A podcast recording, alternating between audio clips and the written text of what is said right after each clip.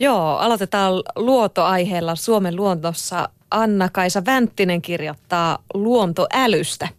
Nettisukupolvea kritisoidaan aika ajoin siitä, että sen edustajat eivät löydä luontoon, vaan viettävät aikaansa ennemmin sisällä koneen ääressä surffaamassa, pelaamassa tietokonepelejä tai jutellessa virtuaalimaailmassa. Ei muuten pidä paikkaansa. Uusi tekniikka suorastaan rohkaisee lähtemään luontoon tutkailemaan sen ihmeellisyyksiä ja jakamaan kokemuksia muiden luontoihmisten kanssa. Parin viime vuoden aikana internet on siirtynyt taskuun älypuhelimien mukana ja luonnossa liikutaan siis pieni tietokone mukana. Runsas 100 grammaa painava puhelin kantaa mukanaan monta luonnossa liikkujalle tarpeellista apuvälinettä – Älypuhelimen karttasovellus paikallistaa retkeilijän sekunneissa. Puhelimen kompassi, kompassi näyttää ilmansuunnat. Sienisovellus sopii sienikirjan tavoin, mutta kulkee mukana kevyemmin. Kalastussovelluksella ahvenan, ahvenan narraajat voivat kilpailla saalin suuruudesta ja merkata kalapaikat karttasovellukseen. Lajin tunnistussovellus kertoo, onko kasvi syötävää vai ei. Vaelluksen ystävät voivat ladata puhelimensa sovelluksen, joka mittaa ja tallentaa vaellusreitin ja josta voi katsoa muiden vaelluksesta innostuneiden suosittelemia reittejä, parhaita taukopaikkoja, näköaloja, yöpymisvinkkejä tai luonnon erikoisia muodostelmia. Kaikki nämä uudet sovellukset auttavat ja innostavat uutta sukupolvea luontoon ja nuoremmalle polvelle pieni kisailu tai leikki toimii motivaationa pakata retkeilykamppeet ja lähteä metsään. Näin kirjoitti Anna-Kaisa Vänttinen Suomen luonnos, luontolehdessä ja pitää muuten paikkansa. Toi erittäin kätevä luonnossa toi kännykkä taskussa. Kyllä, vielä kun joku kehittää niihin pikkusen kestävämmät akut, nimittäin noi sovellukset syö akkua ihan älyttömästi. No se on, totta kannattaa muistaa ladata. niin, tai ottaa joku... Sinne. Ainakin jos lähtee pitkälle vaellusreitille. Niin... Kyllä, joku ulkoinen akku mukaan tai jotain muuta Joo, vastaavaa. Tai perinteinen kompassi. Niin. Jää sinne metsä. Juurikin näin. Käy pahasti. Näin siis lempeästi luonnossa sitten siirrymme puhumaan niin sanotusti paskaa. Tai ihan oikeasti. Nimittäin tuota, ulosten ruiske parantaa ripulin. Kuulostaa aika ällöttävältä. Tästä kertoo tieteen kuvalehti ja tämä on ehdottoman hyvä asia. Ehdottoman hyvä aihe. Ehdottoman hyvä aihe.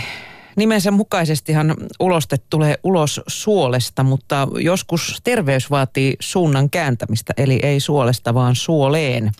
Nimittäin jos suoliston bakteerikanta on häiriintynyt esimerkiksi antibioottikuurin takia ja sinne on päässyt pesiytymään ripulia aiheuttava bakteeri, niin paras lääke voi olla ulosteen siirto.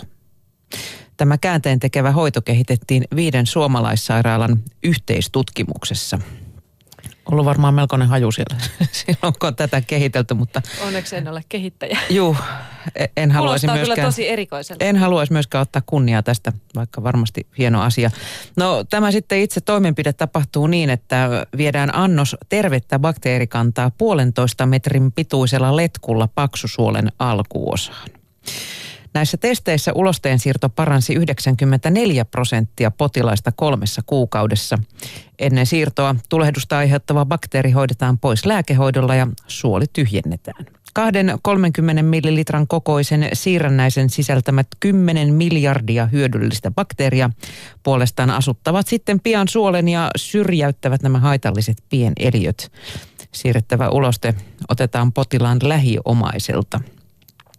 Tämän Clostridium difficilen aiheuttamaan niin sanottuun antibioottoripuliin sairastuu vuosittain 8000 suomalaista. Eli varmaankin ihan erinomainen juttu voisin kuvitella. Mutta tuota, saattaa olla, että toi ei tunnu kovin kivalta, kun tuonne niin mä jäin miettimään... Takalistoon työnnetään puolitoista metriä letkua.